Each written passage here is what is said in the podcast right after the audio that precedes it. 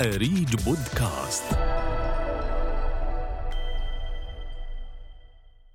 علق دوام المدارس وتحول التعليم عن بعد وسط تحديات تبدأ بالجاهزية والاستعداد وصولا إلى آلية إجراء الامتحانات.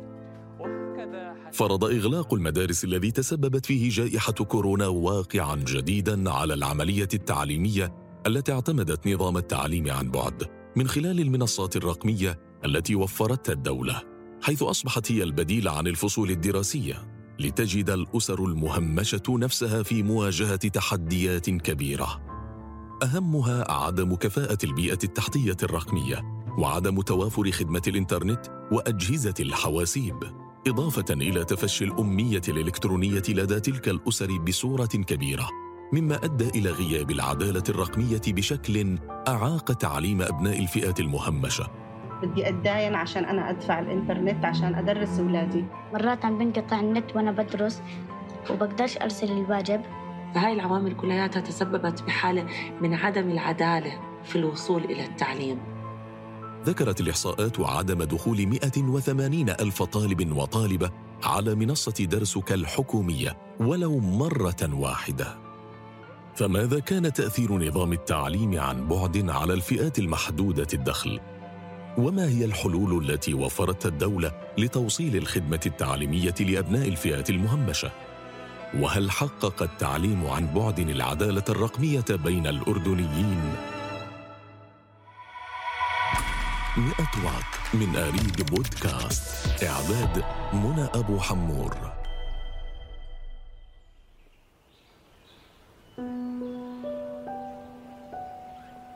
بين عشية وضحاها. أصبح على محمد وهبة وغيث أن يغيروا نمط ونظام الدراسة والتحصيل وأداء الامتحانات. فلم تعد هناك مدارس ولا تدريس ولا أوراق للامتحان بالمعنى الذي يعرفونه وتربوا عليه. ذهبنا إليهم وتحاورنا معهم حول مشاكلهم في التعامل مع نظام التعليم عن بعد. أنا اسمي محمد بالصف الرابع ترفيه خامس. إحنا ما في عنا غير تلفون واحد بالبيت. أنا بستنى كل إخواني لما يخلصوا دراسة بعدين أنا ببلش. ومرات بنقطع النت وأنا بدرس وبقدرش أرسل الواجب. المشكلة وأنا بدرس إنجليزي ما بفهم عن المس إشي لأنه كل إشي بتحكيه إنجليزي. والعربي ما بفهمش إيش على المنصة. أنا أصلا اشتقت لأصحابي بالمدرسة. أنا اسمي باس في سادس في مشكلة كتير عشان المنصة وفيش غير تلفون واحد بالبيت وأبوي اضطر يسجلنا المعلمة عشان الرياضيات أنا اسمي غيث. يعني مثلا لما أبوي يكون بالدار وندرس على تليفونين تليفون أمي وأبوي. لما أبوي يطلع على الشغل أنا بس على تليفون أمي بندرس.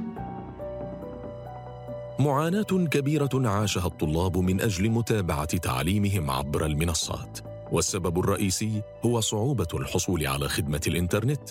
فبسبب عدم توافر أجهزة الحواسيب اضطر الطلاب لاستخدام هواتف الأهل وهي غير متوفرة بصورة دائمة إضافة إلى مشاكل فنية خاصة بالعملية التعليمية لأسباب متعلقة بعدم تدريب المدرسين على العمل بالنظام الجديد ما أدى إلى صعوبة الفهم وتراجع المستوى الدراسي للأطفال.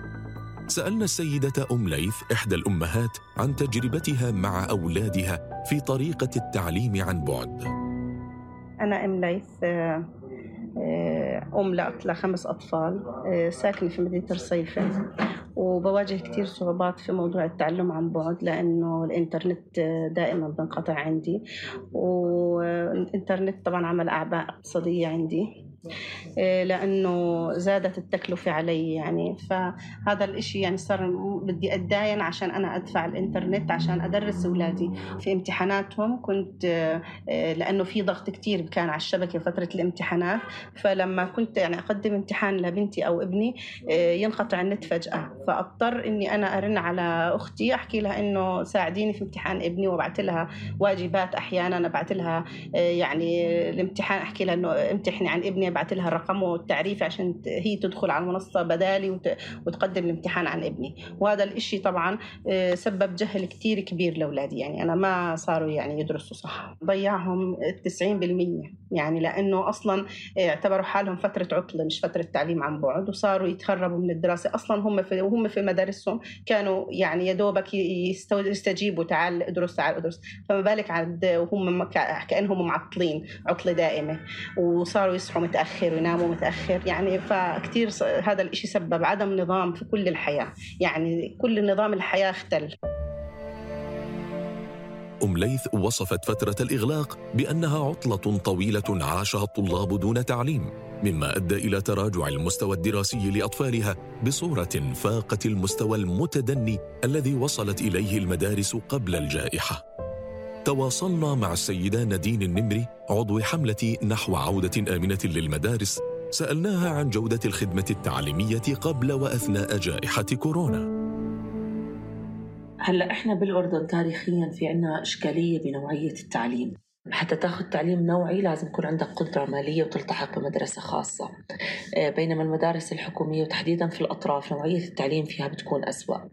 لكن للأسف مع أزمة آه، جائحة كوفيد 19 اللي صار إنه مش بس طلعنا على مشكلة النوعية أيضا على مشكلة الوصول. يعني اللي عنده إمكانية مادية ومالية لأنه يوفر إنترنت وأجهزة. كان يقدر يستمر بالتعليم بغض النظر طبعا عن نوعية هذا التعليم بينما العائلات اللي ما عندها القدرة على توفير آه، الوصول لأبنائهم من خلال شبكة الإنترنت أو من خلال آه، توفير الأجهزة هدول أبنائهم ما قدروا يوصلوا للتعليم. وصفت السيدة نادين النمر الواقع التعليمي قبل الجائحة بأنه لم يكن بأبهى صورة. ثم جاءت جائحة كورونا لتعري مشاكل التعليم التي تفاقمت في المدارس الحكومية وخصوصا في مناطق الأطراف. لترسخ فكرة أن الحصول على التعليم الجيد متوفر لذوي الإمكانات المالية التي تمكنهم من الوصول إلى الخدمة.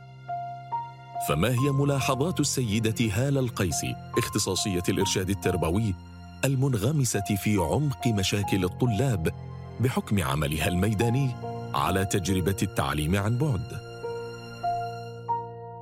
بسبب ظروف كورونا صار التعليم كله عن بعد. ما في التعليم الوجاهي خلص انلغى تماما.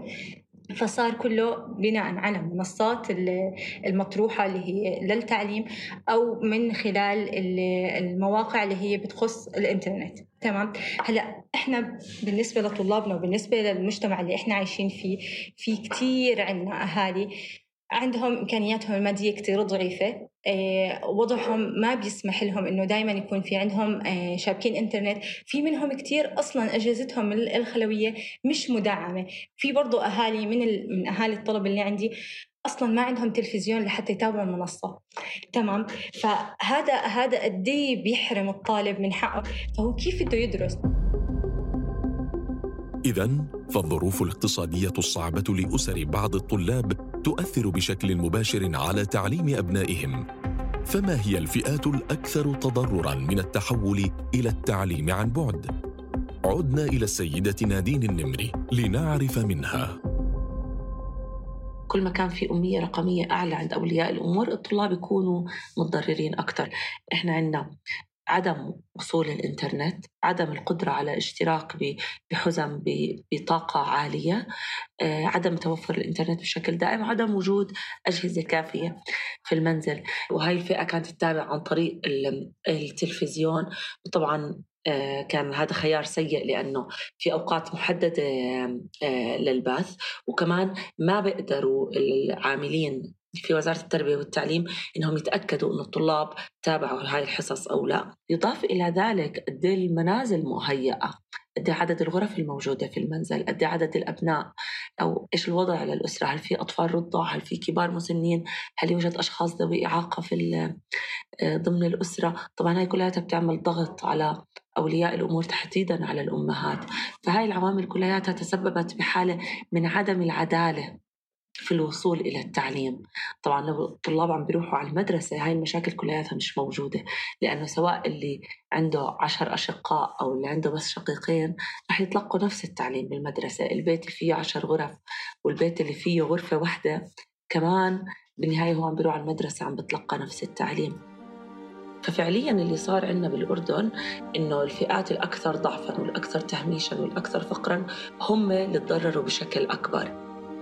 أغلقت المدارس لأكثر من 18 شهراً. عانت خلالها الأسر المهمشة والأكثر ضعفاً بسبب غياب العدالة الرقمية وعدم تمكن أبنائهم من الحصول على التعليم الجيد لضعف حالاتهم الاقتصادية التي يصعب معها توفير أجهزة الحواسيب ودفع تكلفة خدمة الإنترنت بشكل دائم ومنتظم. مما أدى إلى ضعف المستوى الدراسي لهؤلاء الطلاب على الرغم من الجهود التي بذلتها الدولة لتعويض الفاقد التعليمي. لذا وجب على المسؤولين مراجعة وتقييم التجربة ووضع اليد على الملاحظات التي أدت إلى غياب العدالة الرقمية التي تكفل توفير الخدمة التعليمية لكل الطلاب بصورة متساوية. لا تفرق بين أبناء الأثرياء وأبناء المهمشين. حتى في ظل تأكيدهم على عدم الرجوع لإغلاق قطاع التعليم مرة أخرى. كان هذا مئة وط من آليج بودكاست.